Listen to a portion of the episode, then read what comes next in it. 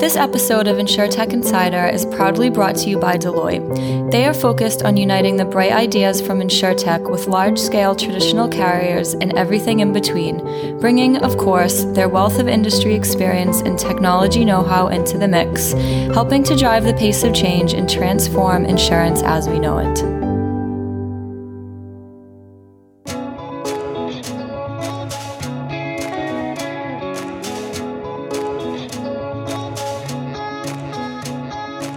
Welcome to InsurTech Insider, coming to you live from the 11FS office in WeWork London. I'm Sarah Kocianski, Business Insider analyst and reporter and regular guest on sister show FinTech Insider, and now de facto host of this one by merit of Nigel sunning himself in Dubai and David being ill. Do get well soon, David. So, this week's show will focus on connected home, the Internet of Things, and how this is changing the face of insurance. In addition to that, we will bring you a fantastic interview from Mark Budd, Head of Innovation at Zurich. Before we get into that, I'm joined by some fantastic guests in the room today.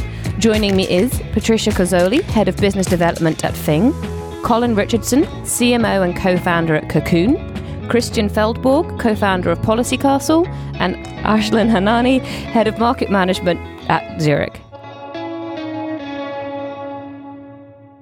Thanks for joining us today. For our listeners, could you just give us a quick summary about what each of you do?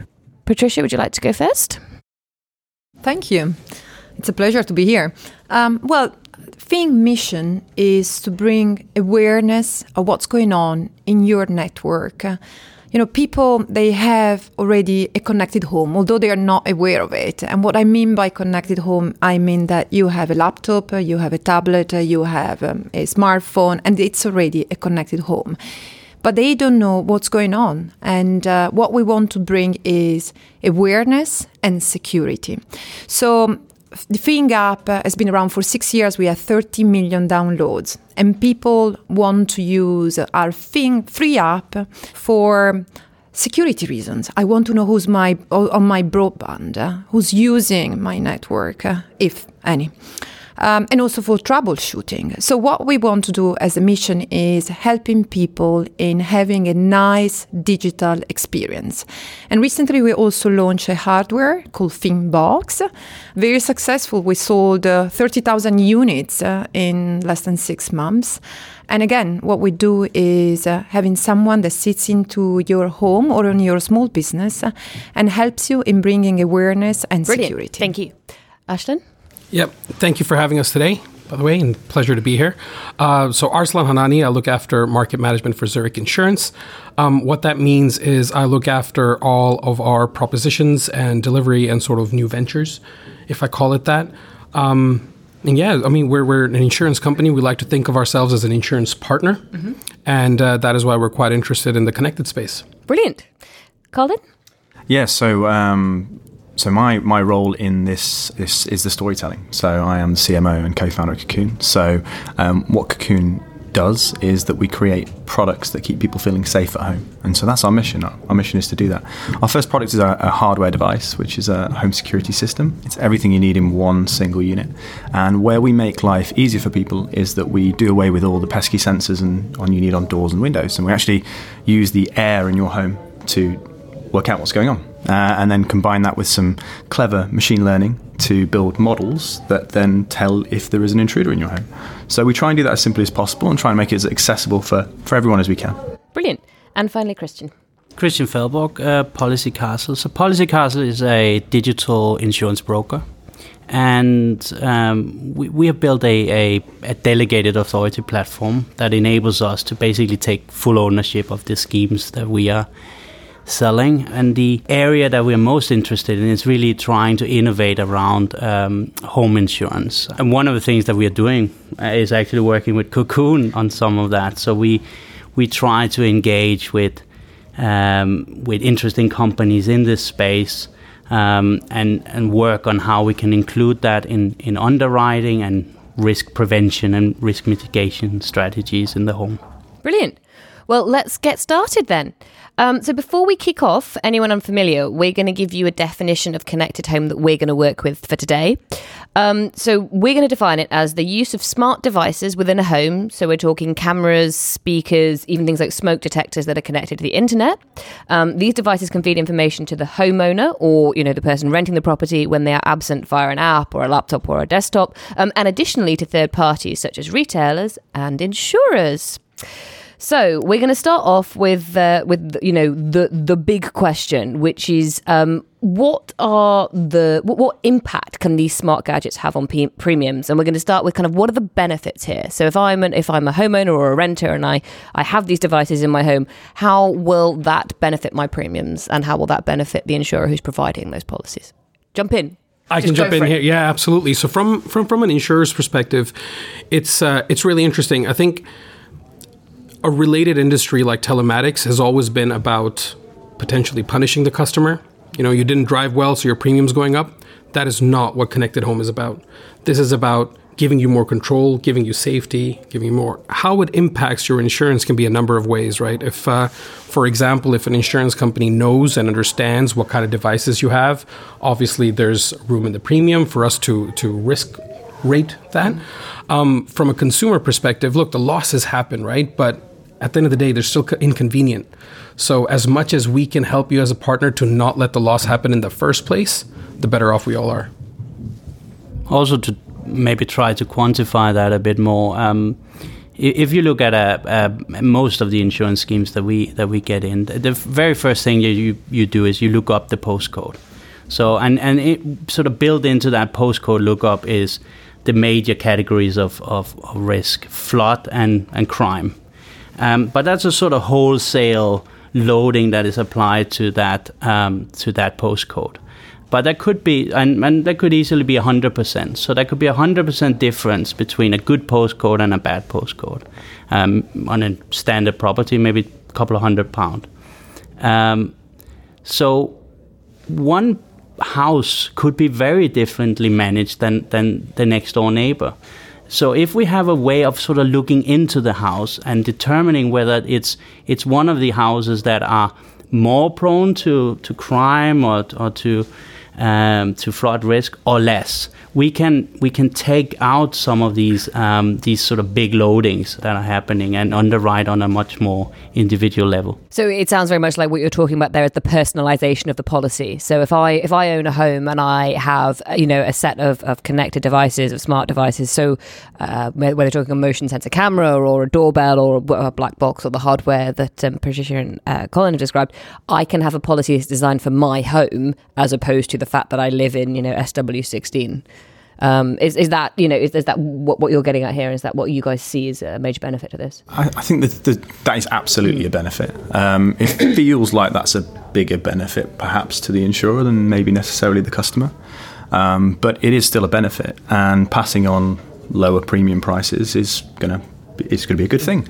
Um, I think ultimately what smart devices do, what the connected home allows for, is a change in the relationship which is positive, really positive to the customer, which moves away from being, um, can we give you a cheaper premium? That's great, but still we're cleaning up when things go wrong to can we stop those things from happening in the first place and become a real service provider in the same way that you're seeing changes throughout other different markets. You know, you're seeing the, the large media companies now competing and, and adapting and changing to the Netflix.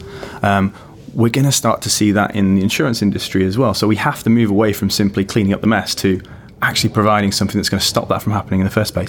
And I think the connected home and things like Policy Castle and the Zurich are doing really provides that opportunity. And Patricia, is that something that you know you work with on the Fing products as well? Yes, I think also will help insurance companies to get closer to the customers because uh, you know the elephant in the room is that uh, most of the customers they don't really see what's the value added of having a policy paying a premium and then you know after a year you have to pay the premium again.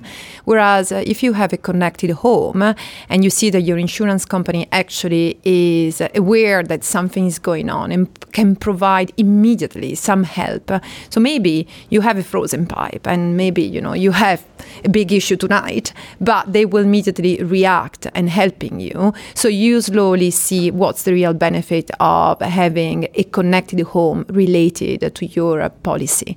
And then you know you have something you can also think broader because you have connected Fitbit and you have so many, you know, connected, uh, you know, collar for your dog. So I think, you know, the insurance companies, my impression is that they are trying to move away from insuring single objects uh, but trying to be uh, to have a much more holistic approach and offering value-added services that they go beyond the so policy. actually you're, you're providing a package there to a certain extent. So you know what you were just talking about there is oh the I'm, I'm out tonight but the pipe in my house froze and it burst and that alerts me on an app but also my insurance company and the plumber's there before I get home. Is that the kind of thing we're, we're talking about here I think that's where you know we are getting. I think just to, to. add to that, it's uh, I think one of the one, one, one of the issues the insurance industry has already is that is, is what we're doing today is, is we're talking about connected home, right? But what we're trying to do, and as Patricia put so eloquently, is it's it's more about here's a protection proposition right? So this takes care of your house when you're there or when you're not there if something goes bad. This takes care of your security. This takes care of if there's a fire. This takes care if you're on, on holiday and you have a leaking boiler. The other aspect is is that if people like around this table, if all of us work together, we can start analyzing that data and really predicting things, right? So we know that okay, you're you're frozen, you may get a frozen pipe because the conditions are such right now. Or you may have a boiler leak because we're seeing that aggregated data from a number of different sources. So then we can that's when it really gets exciting, right? Because like like like you said, we're talking about connected home, but imagine wearables and aggregating that data and health. So I, I think when it comes to connected, we need to think a bit broader and think less about home and motor and travel and, and these different lines of businesses and more about protecting and partnering with consumers. In, in one of our pilots, uh, um, we're working with um, Reinsurer. We are actually looking at a journey with customers. So, you know, the issue currently around connected home is also lack of education. So they may see devices as fun to play with, but they not necessarily see that they, c- they can really bring value added and prevention. So I think, you know, together with insurance companies, what we would like to do is actually to take the customer through an educational journey of all the advantages of adding more devices to have a more protected And in that way, home. you're not actually selling insurance, I suppose, in that sense, as, as Colin sort of hinted as well. You could be saying, I'm selling you a security package. So instead of going out there and getting an alarm to protect your home, I'm selling you, you know, something that's all connected together. So, you know, you, you, you more accurate sensor for if there's an intruder or uh, that, you know, that, that kind of system. Absolutely. And, you know, the, all, all these changes that we're starting to see, um, we talk about the data on an individual level, but they have macro level benefits whereby, you know, underwriting as a whole becomes cheaper, policy um, become cheaper, and people ultimately have a happier life and a happier existence because they are being taken care of. Now we know people will pay for these services because they do it today uh, in a multitude of different ranges, whether you're buying additional warranties on products, whether it be your car or your microwave or whatever it might be, because we value our time as much as we value, or more than we value anything else, because it's the one thing that diminishes, and you can't claim it back. So there is a huge, huge benefit here to the to the customer. Um, but like we were saying, these these if you if you're looking across a whole, it, it, it kind of benefits everybody.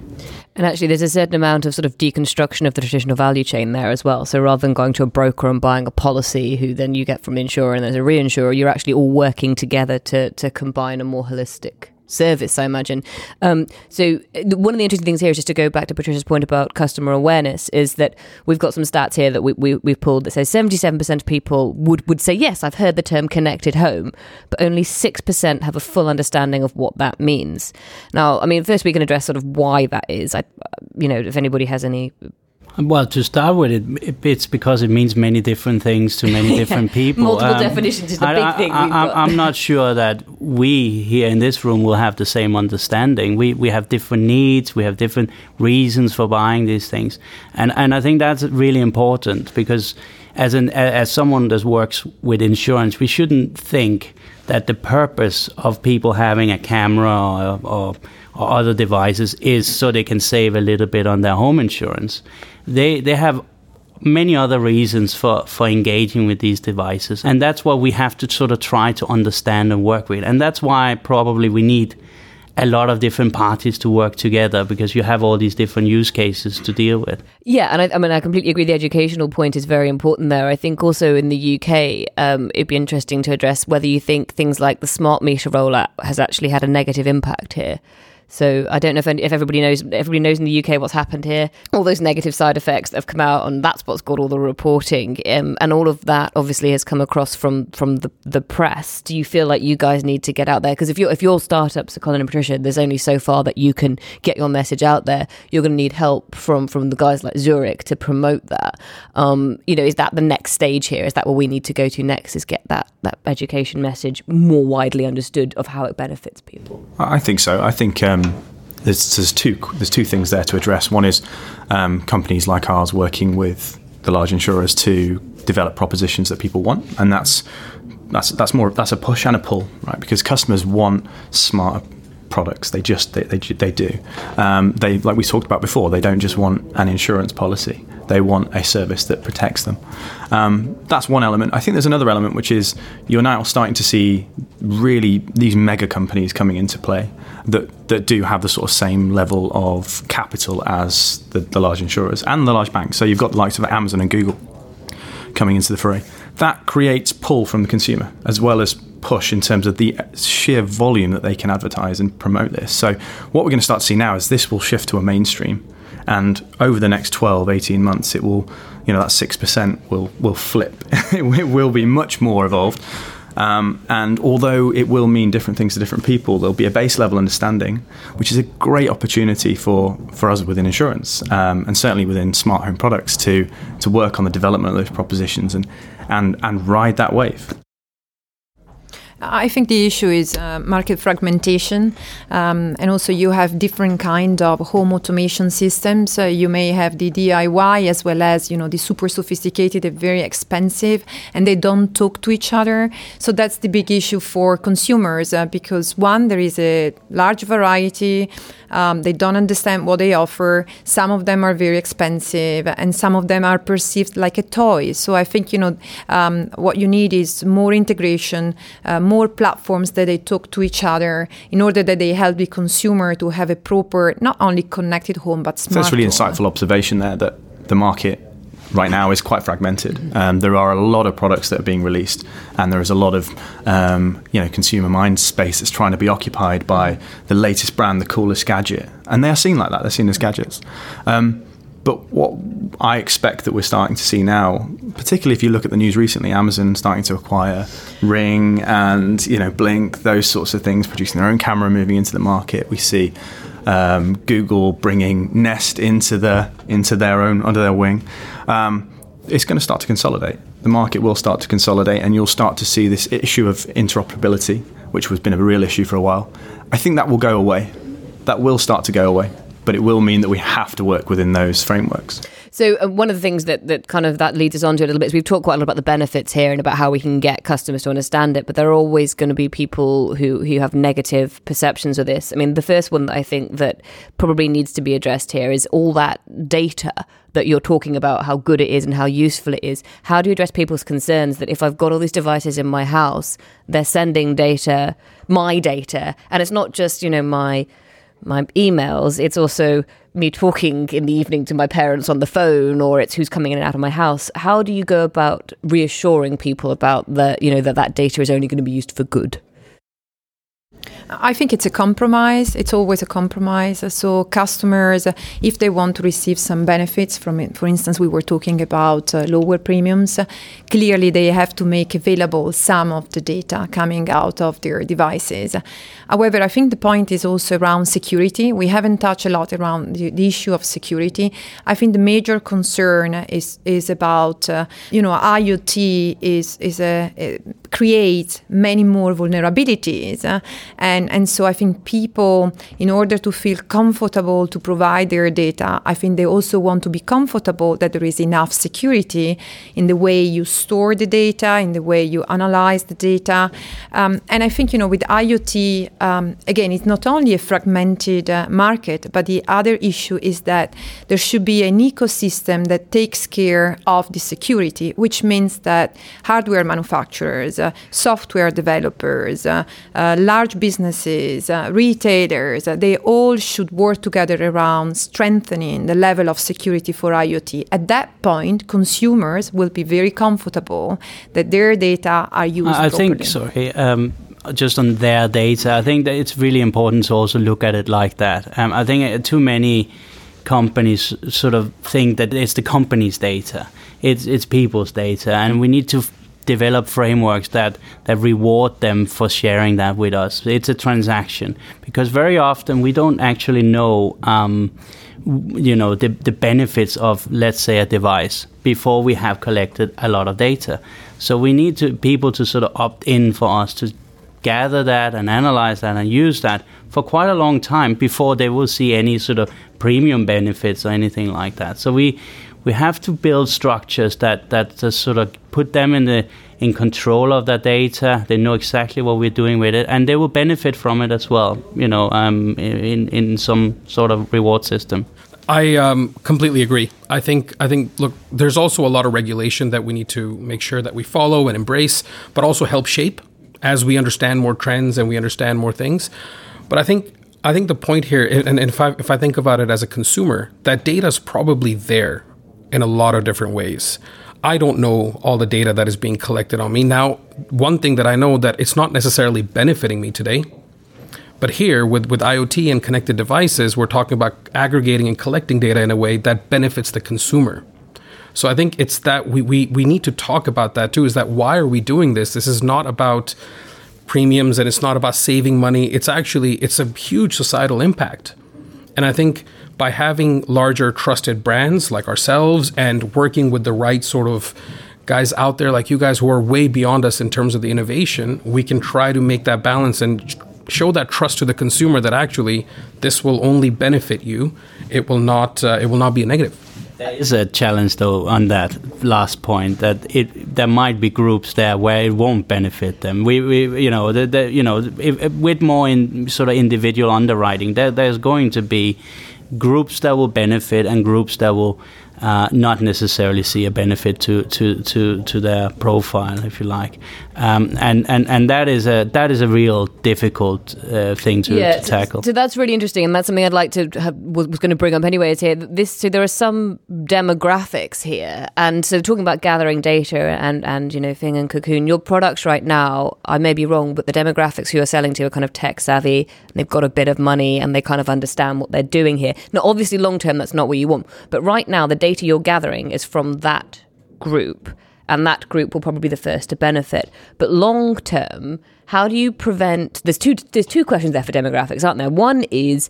Yeah, some people are going to have to pay more. It's going to turn out that some people have been like, right, you know, get, getting an easy ride here. And the other thing is, what about those people who either can't or won't have those devices in their homes? I'm thinking about older populations. I'm thinking, do they get unnecessarily penalised because you can't get the data from them, so their policies go up? Well, if you look at telematics, it doesn't have to work. Uh, telematics for cars, it, it, doesn't have to work like that necessarily. So just, just, just telematics is where you have a device either in your car or on your phone that measures how well you drive, and then your premium is adjusted accordingly. Exactly. So in in, in those cases, it, it, it tends to be mostly.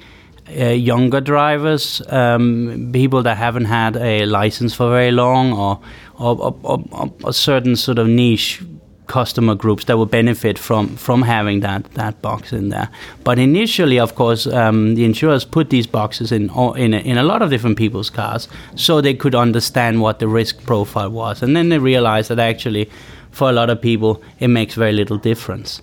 So so um, and it's going to be the same for home. Uh, you know, there there are certain groups that will benefit more for the from the kinds of interventions that we could uh, we could engage in. You know, um, you know, some people will manage their homes fairly well, and maybe those uh, older groups that you you talked about m- might actually not be sort of a bad risk, if you like.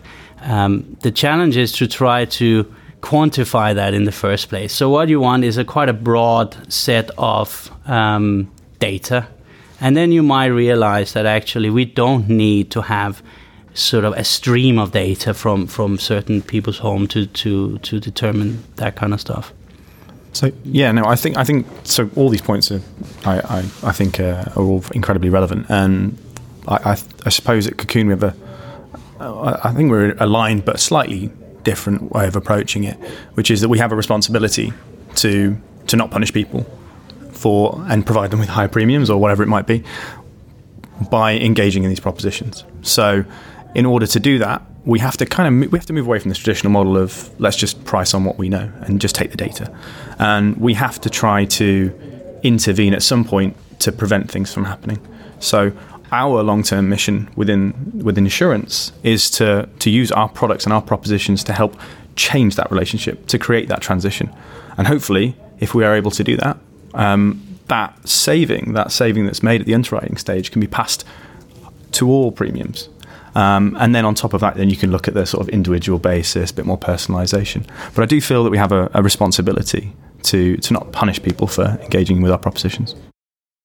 I have also another couple of observations. I think you know when it comes to elderly people, uh, you know the cost of um, uh, having elderly people in a nursery is becoming almost uh, for a lot of people uh, unaffordable, and so I think you know smart devices will help uh, families to keep an eye on elderly people. So I think you know smart devices are not just uh, the Alexa that is maybe fun for your kids to play with, um, and the the other observation is it's true, for instance, in the case of Fing, that we started with uh, kind of uh, techie people, tech savvy people. But what we are trying to, to aim at and what we believe in is, is that connected home, connected devices will become, you know, like now smartphones. Uh, even uh, elderly people have a smartphone now, so it becomes something that will be embedded into your own life uh, uh, in a very natural way. Currently, people don't feel it's a necess- something necessary they need to have, but I think over the next two to five years uh, every home. Also think about you know um, new buildings, and now new buildings are, are embedding uh, technology inside you know the backbone, the infrastructure that you need uh, uh, already into a new building. So I think they will become more and more part of our life without us realizing that they are part of our life like a smartphone. If I could just comment on that pricing uh, issue, because I think yeah. I, that, that that seems to be quite a popular one. I th- I th- and I think about it this way look, as an insurance company, our job is to pool many risks together and price it accurately. Now, connected devi- devices aside, whoever is entering that pool needs to pay the right amount of premium for the risk that they bring in.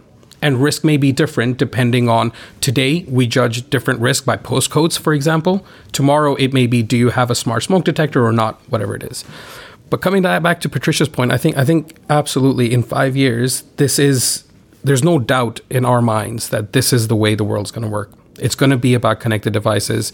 More like I mean, I can operate my TV from my mobile phone today, like sitting here. So I mean, just just if you keep expanding on that, we cannot be that far away.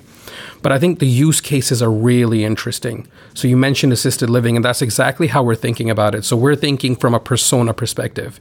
So if you have a protection proposition that could be also be used as a baby monitor, right? It, it, could also see right what's the humidity level in my in my rooms, or what's is, is, is there too much moisture? Is that going to develop into damp and all these kinds of things?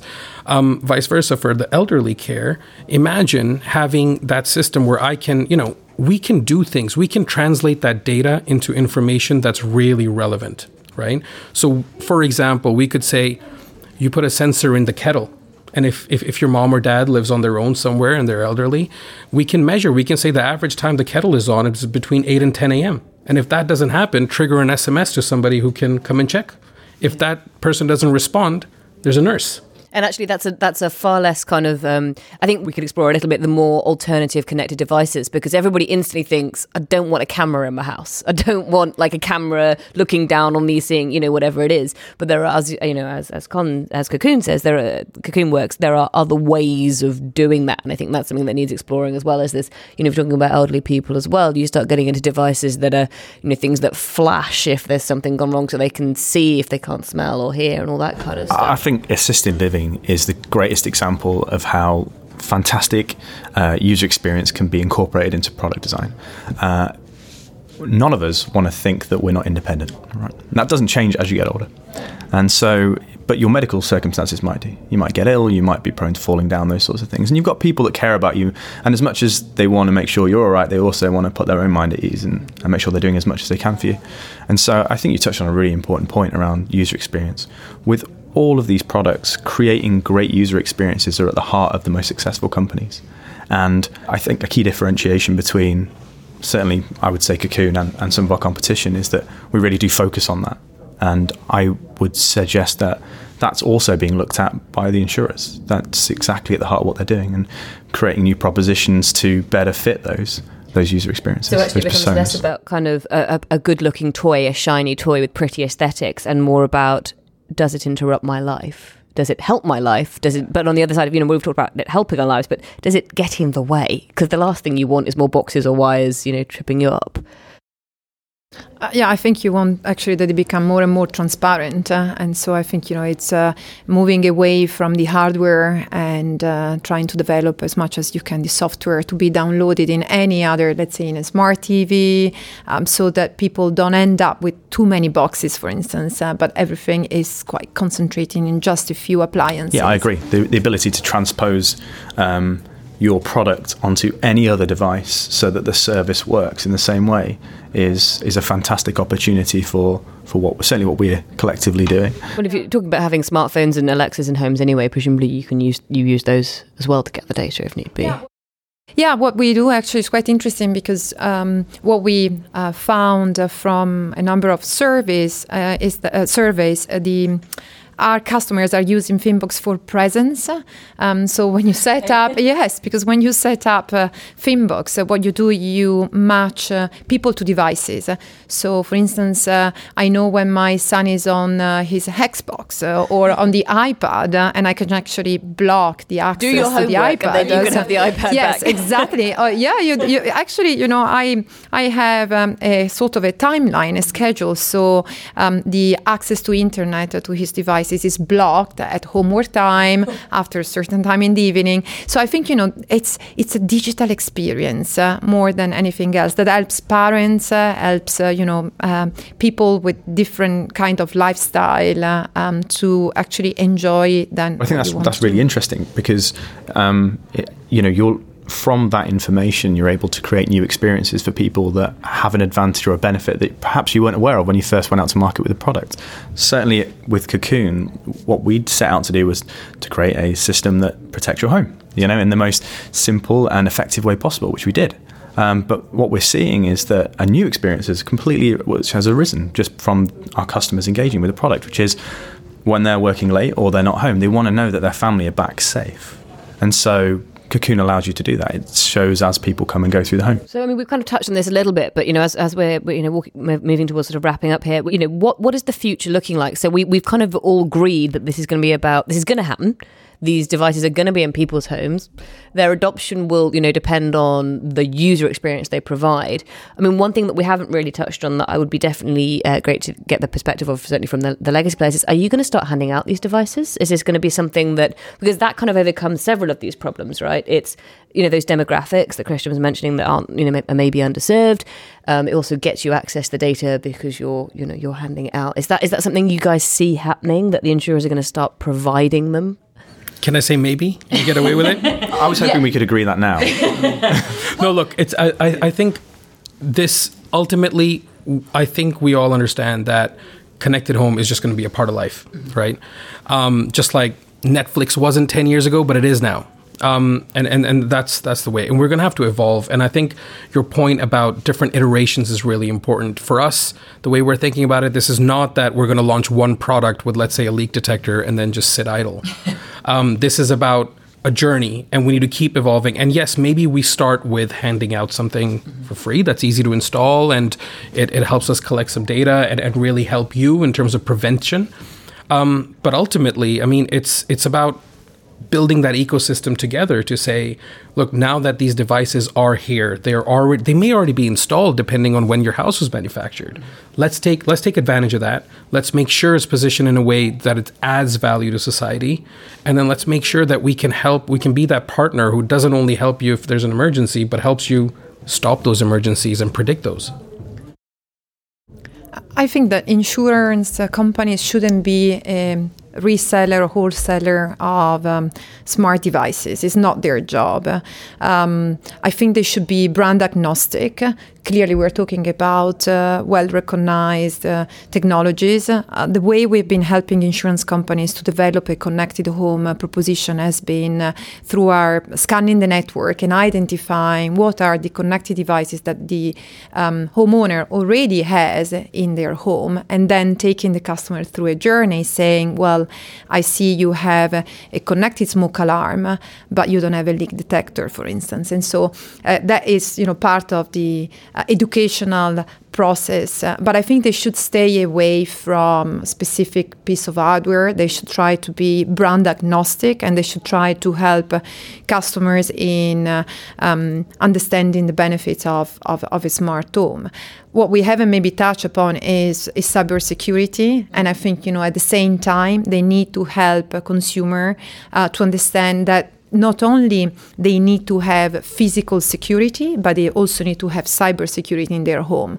So the two things should go together, and that's what we do. We do cybersecurity as well as helping with the with the yeah, physical absolutely. security. If you have all these devices, you're going to need passwords on them at the very least, if not, you know, higher level. Well, yeah. So, so Policy Castle takes pretty much the same view as we've heard here. That we we don't really think it's the uh, it's up to the insurers. Maybe in the very very early stage to sort of sort of package up a, a, few different devices and then say, here you go and go and and, and, and, and sort of install those and try those out. I don't think that's, or we don't think that's the long term picture. People are going to have these devices, they will be part of their homes, and the insurer's job is to insure their homes, you know, and with all that is in them. Um, the same way that they will insure the content and, you know, the the materials they're built of and, and, and whether it's a listed property and or not. Um, they, they, they need to be able to, to provide a fit for purpose product that will ensure a smart home because every home will be. Yeah, I think on the uh, on the hardware question of do we provide one unit or another, do the insurers open up and be agnostic. Um, to Patrizia's earlier point about software being really important, uh, I couldn't agree more. I think that the ability to be able to run your service, your software, your platform on many different types of products is what is probably going to be more attractive to the insurers in the future. Uh, I think that in you know time is moving along, and uh, you're starting to see really big players outside of insurance starting to make waves here, and it's only a matter of time before Amazon and indeed Google get involved. So, on the how do we push this forward? Do we do we allow it to naturally evolve? I would say to the insurance industry, there's going to be a land grab. So get in there early and do that now before these huge players come in and start you know challenging you on your own turf. Brilliant. Well, I think we're going to wrap up there, um, just because you know we've kept you guys for for half an hour. But think it's a really interesting discussion, I'm really pleased that everybody kind of has a similar viewpoint on this, rather than at least we're all agreed on the, the general direction. Um, so thank you so much, everyone, for joining me uh, this evening. Um, so where can our listeners find out a bit more about you guys? Do you have Twitter handles, websites, email addresses? We have one guest who likes people to write him letters. Um, Patrizia, where can where can people find out more about you? Yes, please go on our website www.fing.io. We are on Twitter. We have um, a group on Facebook. Um, so please just come and learn about what we do and how we can help you in having a better digital life. Yeah, we're on zurich.co.uk. Um, we're on all the social medias and so on. Um, I'd say you know give us a give us a little bit of time and you'll see some pretty exciting stuff. Colin. Yeah, I mean, if you want to write a message in the sky, I've never had that done before. That would be great. Um, that's one way of getting my attention. Uh, no, you can contact on cocoon.life or you can tweet us at, at cocoon. And if you really feel like getting in contact with me, at colin at cocoon.life. Brilliant. And Kristian? Policycastle.com if you want to buy an insurance policy. Um, and if you just want to chat, then I think Twitter is the best place. We spend way too much time there um, debating all sorts of things, and you're very welcome to join. Brilliant. And you can find me at Sarah Kocianski on Twitter. So Next up, Nigel and I spoke to Mark Budd, Head of Innovation at Zurich, to tell us more about their new innovation foundry. Let's hear from him now. Welcome to InsurTech Insider. I'm Sarah Kocianski, and today I'm joined by Nigel Walsh. Say hi, Nigel. And today Hi, we have the pleasure of speaking with Mark Budd, who's the Head of Innovation at Zurich Insurance. Welcome to the show, Mark. Thank you. So let's get straight into it. Um, so Zurich are obviously absolutely huge. So how would you summarize that company in just a few sentences? Wow. Um, okay, so Zurich, we're one of the world's leading insurers. Uh, we're a multi-line insurer that serves customers in both global and local markets. We've got presence in more than 210 countries, over 53,000 employees, and over 6,000 alone in the UK. Um, we've been delivering insurance and insurance solutions to individuals and organisations for over 140 years. Uh, and our customers range from individuals through small businesses up to medium and large sized companies, as well as multinational corporations. So we are a big business. Absolutely. Um, and so, you know, you're the head of innovation and being, you know, such a big business, what actually does that entail on a day-to-day basis? It's a good question. I think. I think. Firstly, what's important to understand is I'm not the ideas guy. Um, we already have great ideas and capabilities across our UK business and the Zurich Group, and there are loads of great examples of innovation from outside the insurance industry that we can get inspiration from. Uh, I suppose I, I have ideas like anyone else, but my role here is not to pursue my own ideas or or anyone else's pet projects. It's about providing an environment in which other people's new ideas, who are generally far more qualified than I, can be explored quickly um, and tested for value and either closed down or accelerated to scale for the right ideas. Uh, in, in addition to the to the facility around exploring ideas, I do have a role to play in terms of driving more innovative culture, uh, and that for me it, is, it isn't particularly a people thing in Zurich. I find most people in Zurich I speak to or work with recognise the need to continuously enhance our products and propositions. It's, it's about helping those guys buy this facility to be able to test ideas safely and with, a- with, a, with a decent amount of rigor. So um, I suppose you're eventually the, the, the yes-no guy. You're, you're kind of the stop-go when it comes to, to come a new idea or, or pri- pilot or project. in conjunction with our COO, we, we intentionally don't have a steering group or a board so that we can quickly make decisions. But yes, in a nutshell, John and I can decide which ideas we want to progress and which ones we're going to put on hold for a bit. I think it brings a nice segue into the Innovation Foundry as well, Mark, right? So can you tell us more about that and the, the So, so yeah, the, fa- the Foundry, we launched the Foundry, well, just over a month ago. Um, so we're still, still pretty new.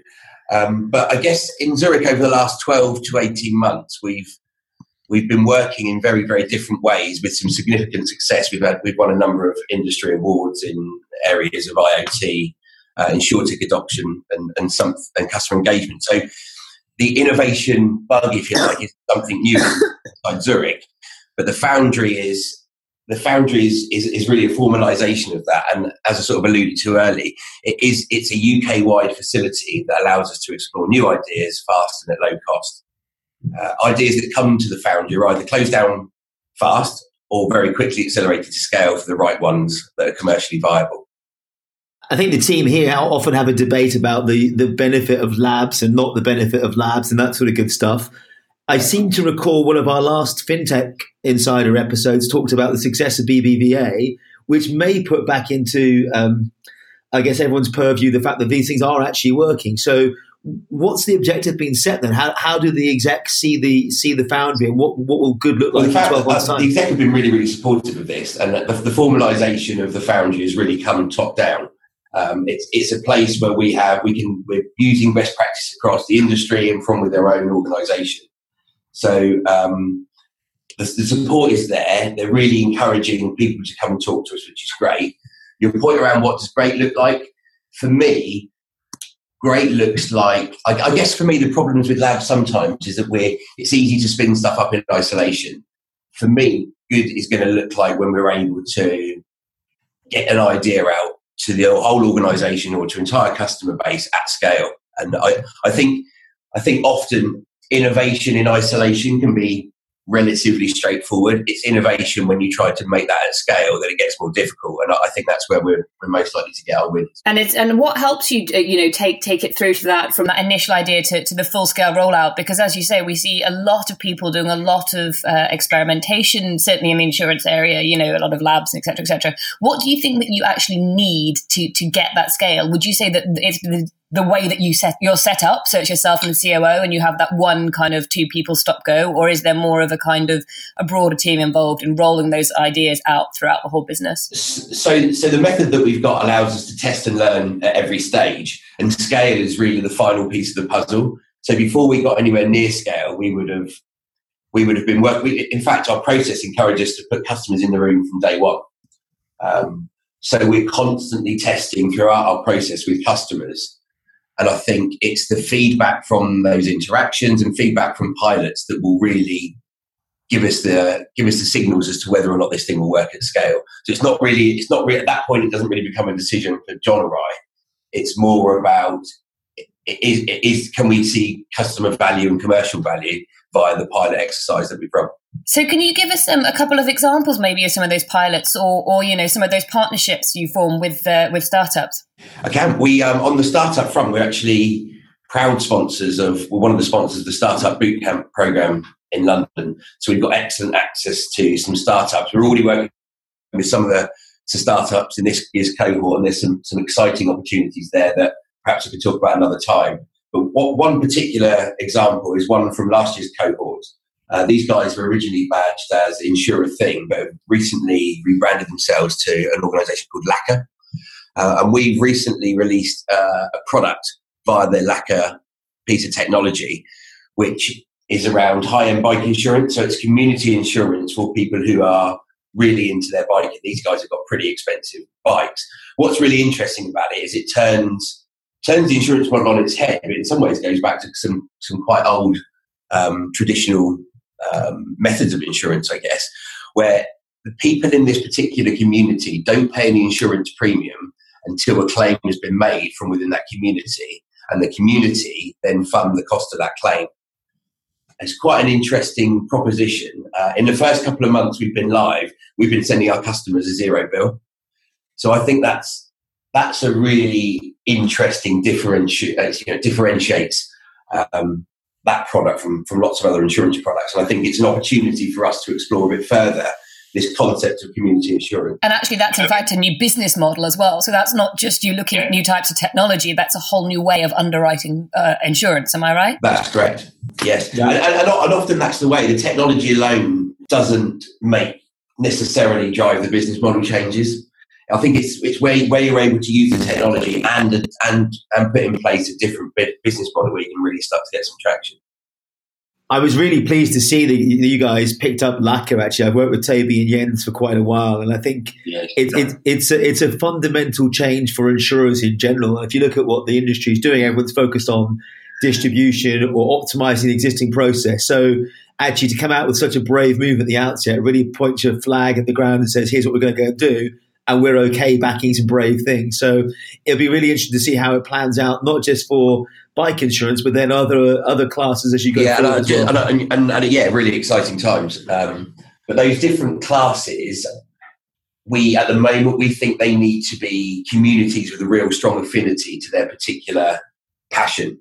Whether that be bike insurance, it could be golf, it could be other things where people are really, really particular and interest in their particular field. The more those things become a commodity, we're not quite sure how that model works because part part of this is that people love and care for their bits of kit, um, so they don't they don't want to make claim. These things don't don't, don't easily get broken or, or lost. It's a good segue, Mark, because your business is, is a broad business in general. As you said, it's a huge, a huge organisation in the UK. You write personal lines, municipal, commercial, and so much more. How and obviously the debate around the insurtech is very much focused on personal lines and what we're doing in that space. How do you see things flowing through into the foundry today around ideas around municipal potentially or commercial or elsewhere? How do you see those? I think, you, I think you're right that often often personal lines is the place to start, but a lot of those a lot of the technologies can be used in other spaces. So particularly in commercial lines and, and with municipal particularly, we've run a really interesting IoT pilot um, with a housing association, and we we, it was sometime last year. We, put we put some sensors in some houses with the understanding that give us some sort of um, indication around or, or, mitigation of claims, particularly around leak and leaks and moisture. Um, but when we started to work with housing associations, we realised that some other benefits were coming out of the out of the woodwork. Some some benefits we didn't particularly expect, to be honest. So we started to realise that not only were there there was some benefit around having the devices, but it also gave the housing associations some benefit in terms of maintenance. Often they'd have to send a guy into a property to check the moisture or check the temperature every three or four months. And with the sensors in place, we started to realise that human beings didn't have to do that. So that presented quite a different opportunity with IoT. And another interesting story on this is that in that particular pilot, we had um, an elderly lady, Mrs. P, we referred to her as, well, she, she had some particularly cold temperatures and some particularly high moisture readings in her flat.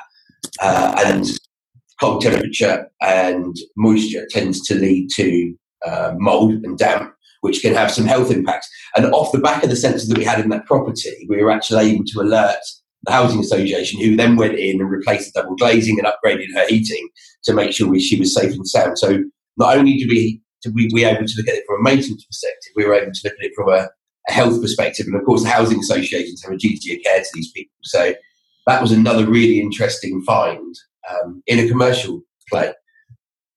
What, what a wonderful it, story to It's a great story. And, and what's really, really great about doing these kinds of things is we didn't expect to find those benefits when we started.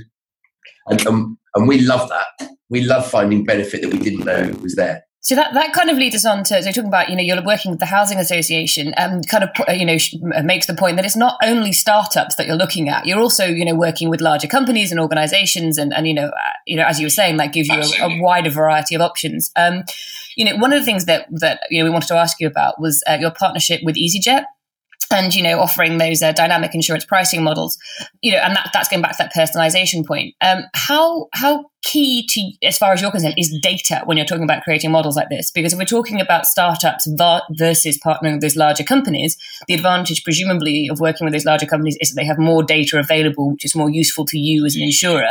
Um, so you know how, how how key is that you know ability to provide data when you're choosing your partners? Well you're, you're right to say that in in the in the main, we own the data. Um, data is a massive driver around everything we do, and I keep I keep hearing various stats around data. The, the one I've heard recently is ninety percent of the world's data has been created in the last couple of years, and by 2020, the world's data will double every year. Um, so there's mind blowingly amounts of you know, just sheer amount of data is mind blowing, really. Um, so data is really important understanding which where the data where the value is in which bits of that data is also really important. Some of the startups are experts in that area and can help us. Other of the startups that provide uh, services around the proposition of the product will look to us to provide the data and the insights into those things. And I'm, I'm sure we're the same as lots of other organizations. Lots of our data is dotted around all over the place in our in various legacy systems. We have a huge data program in Zurich, which is delivering, delivering us massive benefits in terms of being able to give us a single view of that data now. Uh, and I think that puts us in a really good place to be able to start to explore new technologies. I mean, it's a um, it's an interesting topic and one that's uh, on the news just last week with regards to um, smart devices and security guidelines need more teeth. So, so data obviously is the is the is the, the joint between all these things, whether it's connected home or commercial property that's connected or elsewhere. Do you see any issues around data security and privacy coming up from the pilots and the things you've tried in the, out in so the far? things that we've tried so far, no. I think questions as as the, as the data sets and the amount of data we hold about people and things gets greater and greater, I think new problems or new questions will be asked um, and rightly so. Um, we don't want to, you know, we, we're, we're very serious about protecting our customers' data. So it's something we take really, really seriously. I think it gets quite interesting when you're talking about IoT. Then who owns the data, and is the, is the data personally identifiable? I don't know. I think some of those questions are bound to come, and then whatever technologies come next will probably present a new data challenge. I think it's I think it's something we're going to have to get used to about really understanding what the data is, how we protect it, and, and its relative sensitivity. But it sounds like to me that you're you're in a good place with that if you're already thinking about it, and the fact that you you know you say you've got one data center. Um, I'd, I'd, like to ask you a question that we, we kind of ask everybody who, who works for, for the big guys, as we call them. Um, so there's this perception that the insurance industry is just archaic, um, and in some ways, you know, even further behind some of the other financial services groups. You know, looking at retail banking, for example. What's what are your thoughts on that? What's your response to that statement? Um, so I, I, I, I agree. The insurance industry does have a certain reputation, uh, and it would be it'd be wrong to say that we haven't got some catching up to do when you compare it to other areas of financial services like banking. However, I think it also is wrong to ignore some of the great strides the industry's made recently to challenge some of the, the, the conventional insurance models, like as I talked about earlier. Even the word telematics is a, is a term that is relatively new, that it doesn't isn't considered modern anymore. Telematics is almost a given in motor insurance. So I agree there's more work to be done, but I think I think the proliferation of insurtech and and lots of good work that insurance companies are doing is it's a little unfair to call it archaic. I, I understand the perception, but I, th- I think lots is going on, but there's always more that can be done. That's very diplomatic of you. Um, but you know, what, whilst we're, I would expect nothing less. Um, whilst we're on the, the subject of those technologies, what what technology do you think as being, you know, would be the most interesting? So we've talked about business models, and I completely understand that business models and data are driving a lot of the innovation within insurance. But when we go back to technologies, what what do you think is the most exciting technology that's coming to disrupt uh, either insurance or you know a particular area of insurance? It, it's an interesting one because I think there are lots of disruptive technologies, blockchain, IoT, AI, but for me, it's not. It's not. It's not the technology in isolation that creates a disruption. For me, often the, the true innovation comes from understanding what those technologies provide and knitting some of that existing technology together to create new pro- propositions or products or services for customers.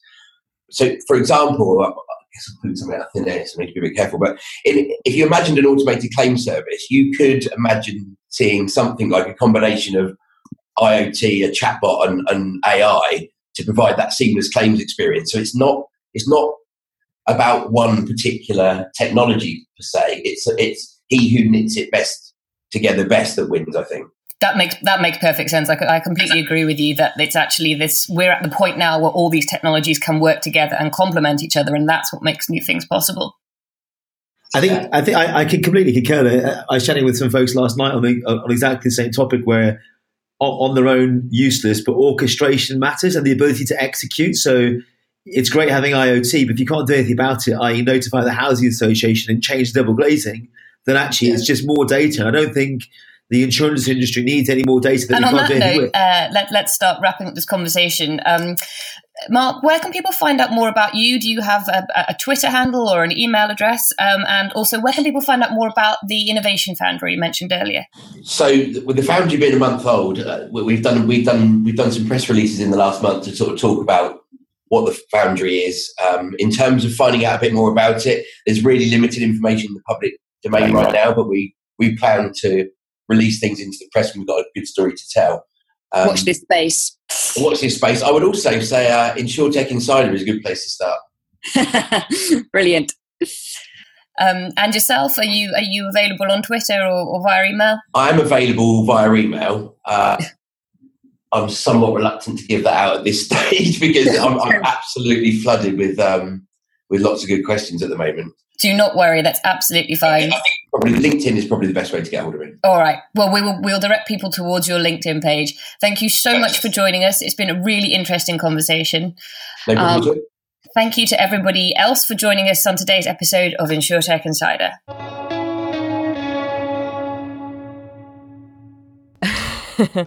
that wraps up another InsurTech Insider. So thank you to all our guests Patrizia Cozzoli, Colin Richardson, Kristian Feldborg, and Arslan Hannani.